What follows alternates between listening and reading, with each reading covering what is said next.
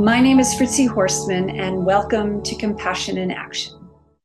Today is part two of my conversation with Jarvis J. Masters, who lives on death row at San Quentin Prison in California. Jarvis is an example of the transformation we all aspire to, not only for the men and women living in prison, but for all of us. In this interview, Jarvis shows us what compassion is, what it means to think of others instead of himself, which, by the way, is the definition of pro social behavior, one of the key elements the parole board in California is expecting of the people they return to society. He is accountable, he's a deep thinker, and a thoughtful man. In this interview, we talk about the scars of childhood that he remembers and that he sees in the other men he lives with. He talks about the daily reality of death living on death row, how other people are put in the position of whether you should live or die. We talk about how we saved a man's life on death row. And in the short time we spoke, I got to see what is possible for all of us growth and transformation, no matter what our circumstances. It is an honor and a privilege to spend time with the extraordinary man, Jarvis J. Masters. Jarvis J. Masters was born in Long Beach, California in 1962.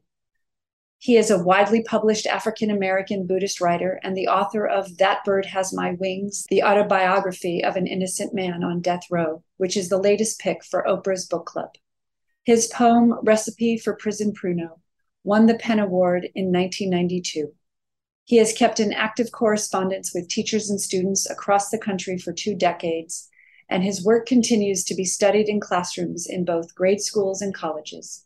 Since taking formal refuge vows with H.E. Chagdud Tulku Rinpoche in 1991, Jarvis has also been guided by Venerable Pema Chodron, with whom he shares an enduring friendship. In 2020, he became the subject of a podcast series, Dear Governor, as well as a new biography, The Buddhist on Death Row, how One Man Found Light in the Darkest Place by David Sheff. Originally sent to San Quentin prison in 1981 for armed robbery, Jarvis was convicted of conspiracy to murder a prison guard in 1985 and sentenced to death in 1990. He was placed in solitary confinement and endured there for 21 years, from 1985 to 2007. Jarvis exhausted his state appeals in 2019, and his case is currently in the federal courts. And now, part two of my interview with Jarvis J. Masters. Okay, we're back. We're back. We're back. Okay, so can we get into what shifted in you to make you decide to follow Buddhism? How, what was that shift like? Well, at first I was trying to find out, you know, what what trauma was using your, you know, using that using that word, what trauma was. What was it that affected my life? How was it that I was able to identify all those scars that day out there on the yard? You know? Mm-hmm. And, you know, what does that have to do with how I treat myself? You know, and what responsibilities do I give myself, you know, the right to to look at my my past and judge that or make judgments about that. Uh, so it was all about that. Who, what, what, what, what is a man? You know, uh, what is the responsibilities of of, of of of a man? You know, where's our masculinity at? You know, um, all those things. You know, it was just tons of things like that. You know, because you know in prison we you know so much of our violent behavior is based on manhood. You know, I'm not going to let no one do that to me because I'm a man and you're disrespecting me, you know. So redefining what that word was and how that word has so much influence over me, both good and bad, was something that I wanted to get into, you know, and especially being charged for something I did not do on death row you know, what's going on? You know, um, how did this happen? You know, so that's what I was into at first. You know, and then there was that one book that I was sitting in a, you know, I was sitting way down there in some holding cell in a in a court building, and there were people trying to decide whether this guy should die or you know live, you know. And it was just so painful for people to sit there and try to decide whether you should live or die. Yes. Uh, I never felt that before. I mean, you're talking about people raising their hands to decide, you know, whether you should live or die. Wow, you know, do people really do that? You know, uh, and that was one of the things that just I felt, you know, like I was a sponge to try to understand what does this to people to do that, you know. And then I get this book. There's, you know, Melody Ermachild, a very good friend of mine, is and someone who, you know, mentored me in many, many ways. Um, gave me this magazine, and it says this free book. You know, it said "Life and Relationship to Death." You know, and, you know, it's not like there's this miracle thing that comes up and you read this magazine, your whole life changed, and now you're Buddhist or anything like that. No, it was just like I want to get a copy of this book. You know, I, I'm curious about what this is. It's free too. Yes, it's worth the postage stamp. I'm getting this. Um, and when it got when I when it arrived, you know, it just felt really really safe to uh, to sit with. You know, it wasn't trying to you know uh, turn me on to Buddhism in a way where I thought it was. It was just a continuum of what work I was already doing. And when I started writing to the people who wrote the book, you know, that's when that shifted into me becoming someone who wanted to adopt a a spiritual practice, a Buddhist practice. You know, um, because I was already meditating. You know, um, and that's how I became a Buddhist. You know, uh, you know, and it was just that transition. You know, it was really, really soft. It wasn't really powerful. It was just moving from one part of my life into another part of my life. Um, it was the same with my writing, you know. Yes, you write. Um, I took steps from extreme anger to the clarity of my Buddhist practice. And what is that practice? Just so we can get a, a, a feeling of what happens every day in your in your life. Well, it's a Red Tara practice you know, um, long, you know, I, I can go on and on about it, but it's basically a a practice that of understanding compassion and suffering. You know, uh, that particular practice is the is the practice of suffering and how we overcome our suffering. Uh, this call and your telephone number will be monitored and recorded. How do we apply compassion to our lives? How we give that to ourselves so we can be confident that we can share that with other people. Um, so it's meditation practice. It's mantras. It's it's sitting. It's prayer. You know, it's it's a very deep um,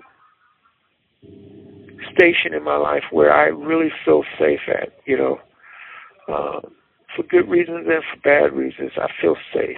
You know, it's not about being in a bad place or in a good place it's a safe place for me to be.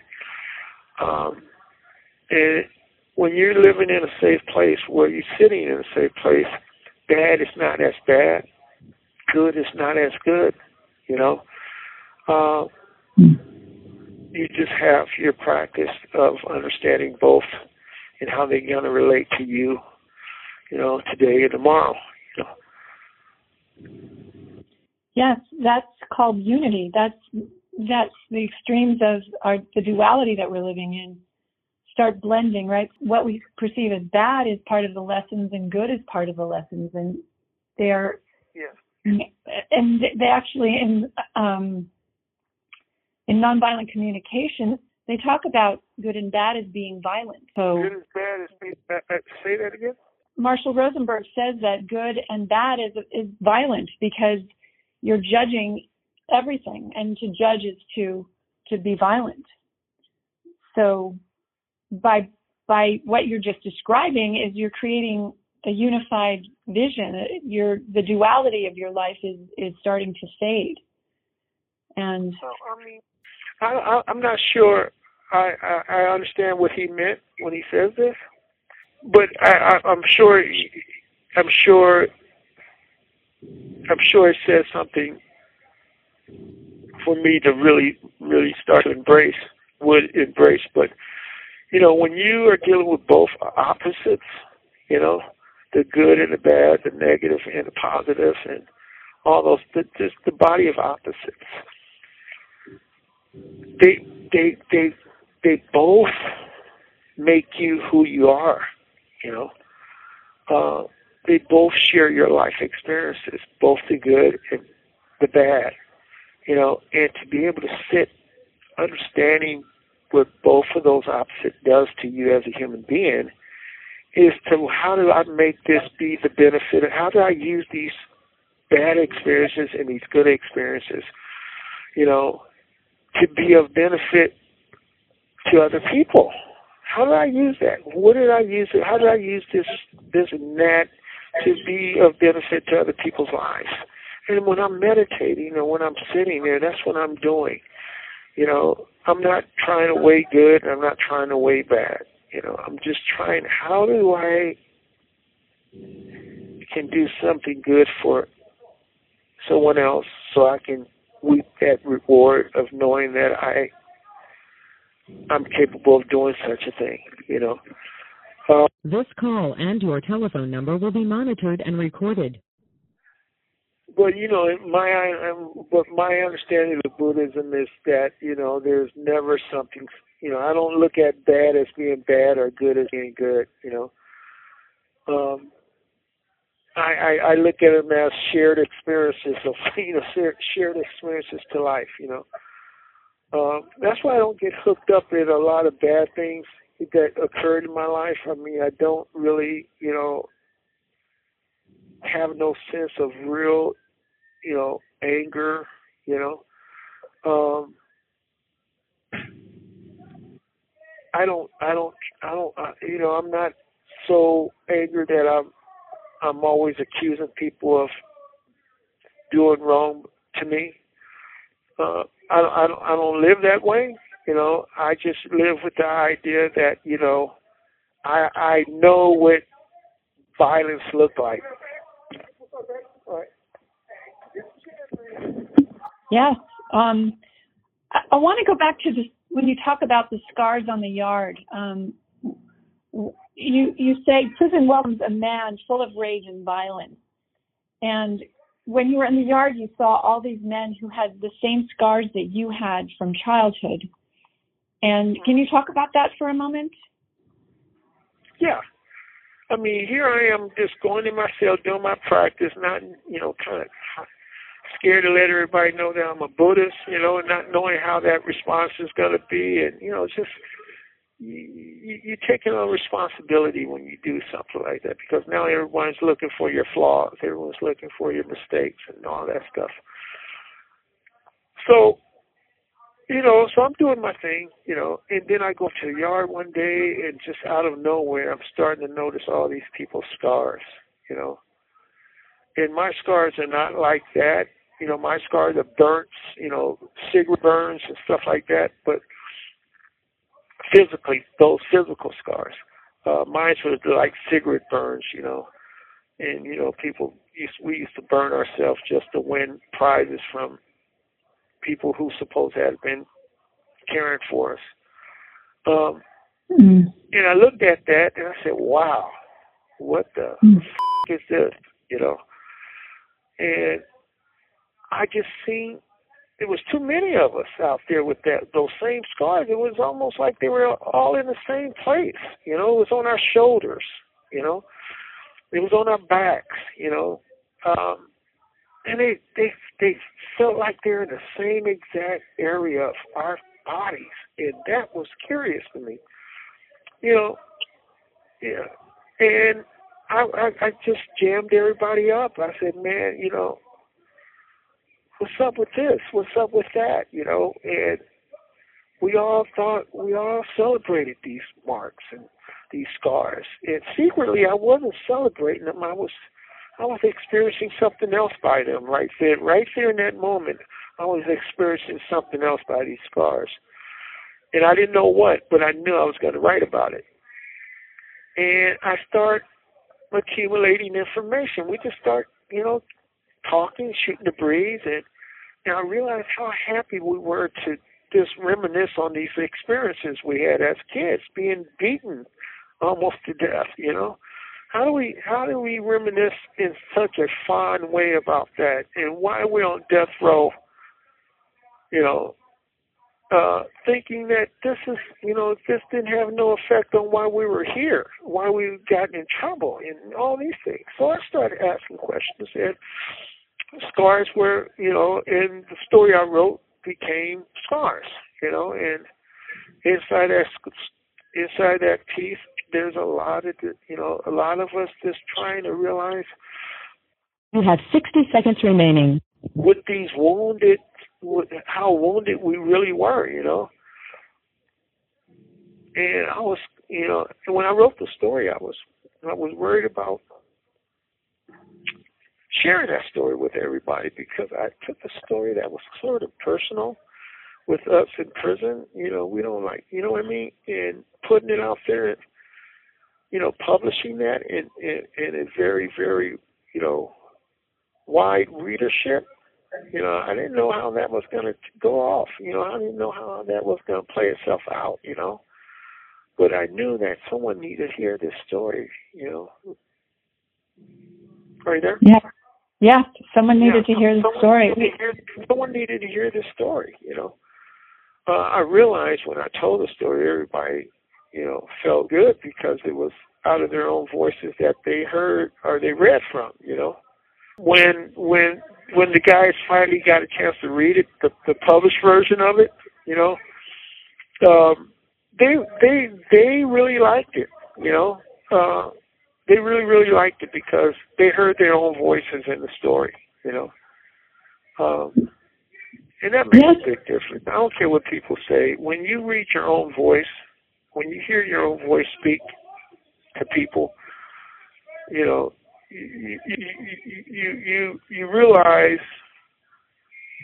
you know, someone finally got it. You know, someone's gonna get it the real way. You know.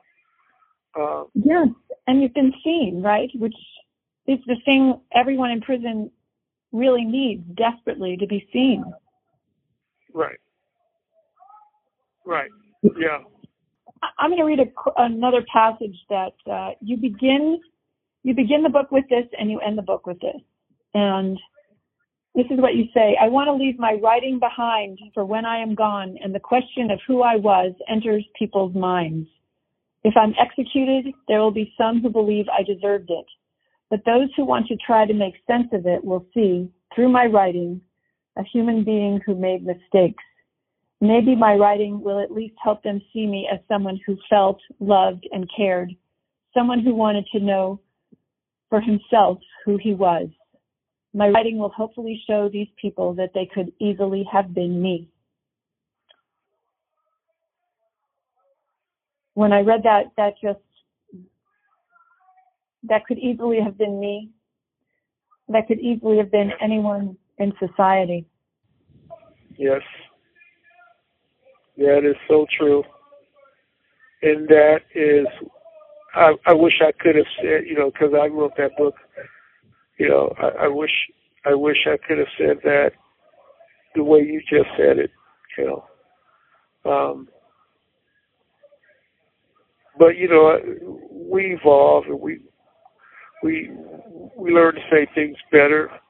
But what you just said is exactly what I, I what I wish I could have said. You know, um, it could be any it could be any one of us.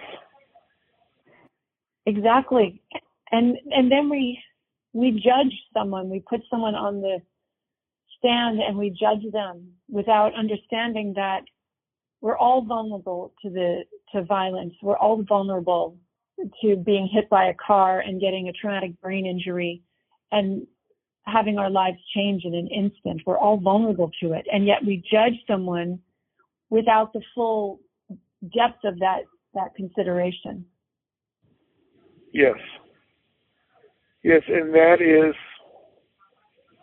you know, to me, you know, that is, that's, that's, that's just being a human being, I think, you know? I mean, we don't give ourselves enough credit for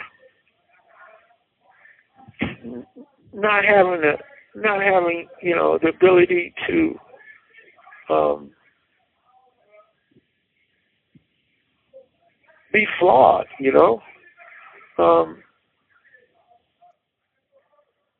I, work with the issues in my life that I think that's gonna that that's gonna help me benefit other people. You know, and a lot of things I think about are not things that would work, you know. But at least I gave them thought. I gave them, you know, the idea that, you know, I had good intentions with this, you know.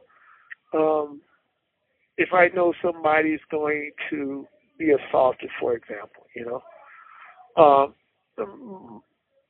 my first response is that's none of my business. Uh, whatever, that's just none of my business, you know. But my second response is for what? You know. Uh, and then I realized that's not a real question for what. Why? You know, is there some justice? Are you saying, Jarvis, that there could be a justification for it? Is that why you say for what? You know. Um, I, I think when I do, when I when I when I am when I am aware of someone being assaulted, like in the book, there was a gay man that was going to be assaulted. Exactly. Uh, uh, I, I didn't know how to react to that. You know, I didn't even know how I got there. You know, mm. um, but I knew I, I stood for something. You know, um, and it really scared the hell out of me afterward.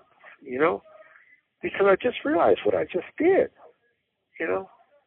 And every common sense says you don't do that, you know. Um, but I did it anyway, and I'm glad that I did it. Um,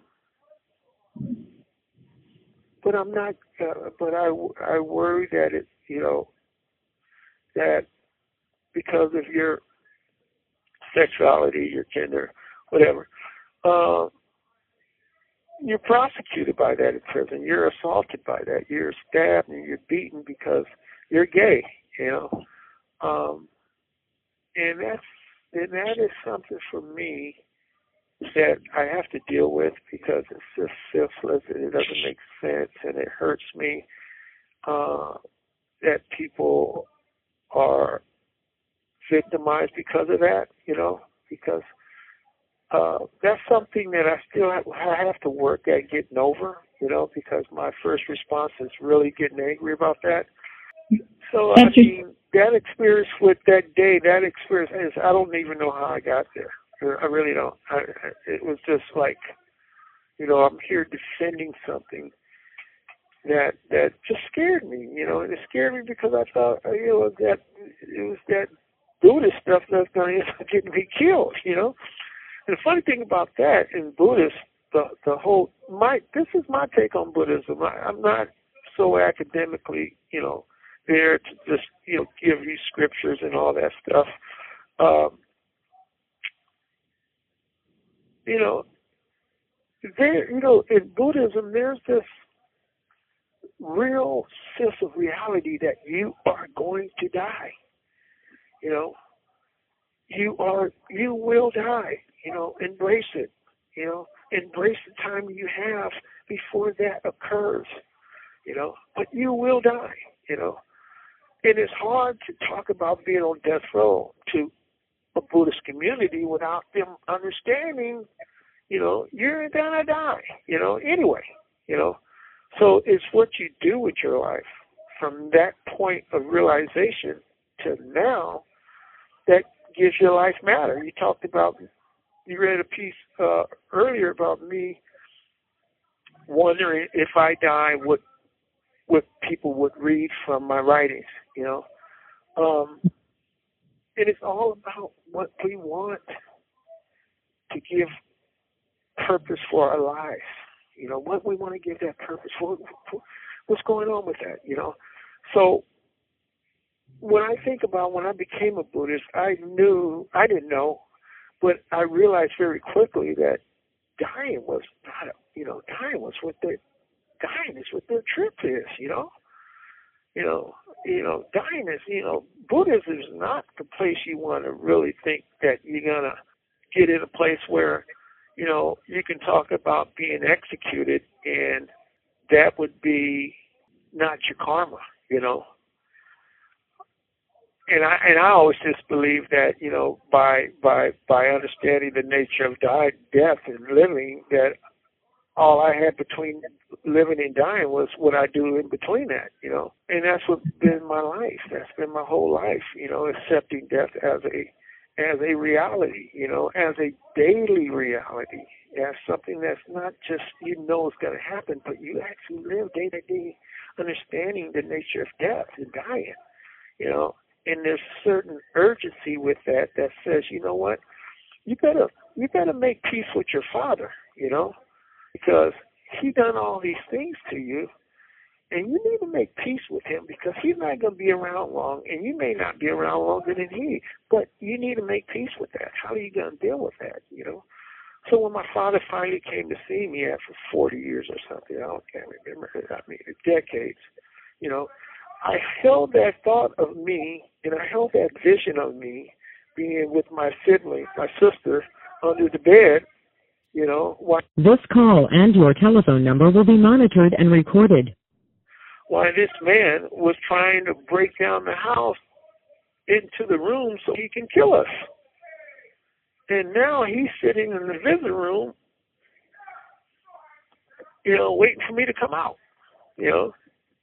And, you know, I, had this thing with anger and I had this thing with, you know, wanting it, wanting my question questions answered. You know, I had this thing with justified anger. You know, uh,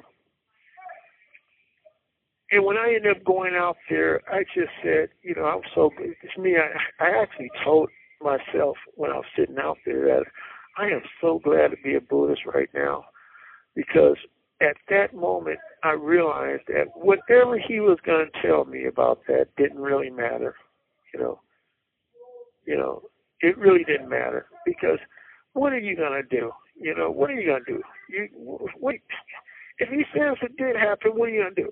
If he says it didn't happen, who are you gonna who? I mean, what are you gonna do? I felt it was wasting my time. I thought at that point I can just be his son and he can just be my father and we can find out what what what what's going on with us now. You have 60 seconds remaining. And I never thought I would come to that reality that, you know, that, you know, there's nothing going to come of it. What's going to happen? You know, whether he's right, I'm, I'm right. I'm four, four years old. What do I remember? What do I really see? What did I really see with that man's shoes? You know, um, so I went out there and I realized that you know this is not worth it. This guy doesn't have a long time to live. You know, just you know, be with him and he be with you and move on, you know. Uh, they don't move on because you're scared to talk about something. Move on because there is no resolution to it there, you know. Um, wow. Yeah, I felt good because that was the answer that came from me and not from some prepared response, you know, it just came out of me, you know. When you were talking about the gay man who you ran out into the yard and you basically stood in front of him knowing someone is about to attack him and you saved his life. And you were you said you were questioning you said what do i stand for? And what i'm hearing is that you stand for life. You jarvis on death row you stand for life yes but see i didn't know that then you know I, I, I, you know, I, I didn't know that then, you know. Uh, I was just so glad that I was standing for something, you know. Uh, it, it, it, it was scary. It was a scary thing to do, and I don't even know how I got there really. Um, but you know, like I said earlier, you know, you, you you learn a lot about what goes on in your life and how that affected you from from your past, you know, and you become responsible for that knowledge, you know, and I've I, I've always felt like whatever moves me is because I feel responsible to move that way, you know. Um, and that's what that's what alerts me. That's what you know uh, suggests that I do something or do not do something is to what benefit is going to help people. You know, it's my daily existence. You know, you put yourself in harm's way to save someone's life. That's an indication of transformation. Um, it was inherent. It wasn't something you thought about. You just did it. Right. Exactly. Exactly. Yeah. But you know what happens though? You you go on for the rest of your life knowing that if you didn't know what you were doing, what you had done anyway. And that's like a koan, you know, it's like what would have happened if you would have known what you were really doing, you know? Uh, you have a gun tower up there with a rifle, and you have this guy, these guys out here, you know. Um, what you know? It, it, would you do that again? You know that that's the that's the real question for Jarvis right there. Would you do it again? You know, and my answer is it has to happen, and we'll see. you know? um, I'm not going to hold that one for a long time. I'm going to answer that one very, very. I'm going. I'm to get past that question real fast. Um, but yeah, you know, it's I, I've been I've been able to learn a lot from you know being here. You know, and I'm glad that I did not just be here without learning something from people and, and learning something about myself. And I think that's the that's the message, you know, for me. Um, that you don't need to be one place to learn everything you need to know about being who you are as a human being. There is no one place for that. Um, and I think that's the message, you know. You know, if you're here, then do something because you're here, you know. Um, and that's yeah. my motivation, you know. Yes, you went from a terrible childhood and a challenging childhood um, to prison, and then in prison to death row. Yeah, and, I became a juvenile. I became a, a ward. I was a ward of a court. I became a juvenile. I became a delinquent. I became all these words. I became all these words that I've been that I've been struggling to redef- you know to, to redefine. You know, uh, hey, he's here telling me I have to get off the phone, so I'm so glad I was able to talk to you for the amount of time I did. And I want to just thank you and, and everybody for doing the work you guys are doing. Thank you so much, Jarvis. It's been an honor and a okay. pleasure. Thank you. All right. All right. Thank you too. All right. Okay. Bye-bye. Bye.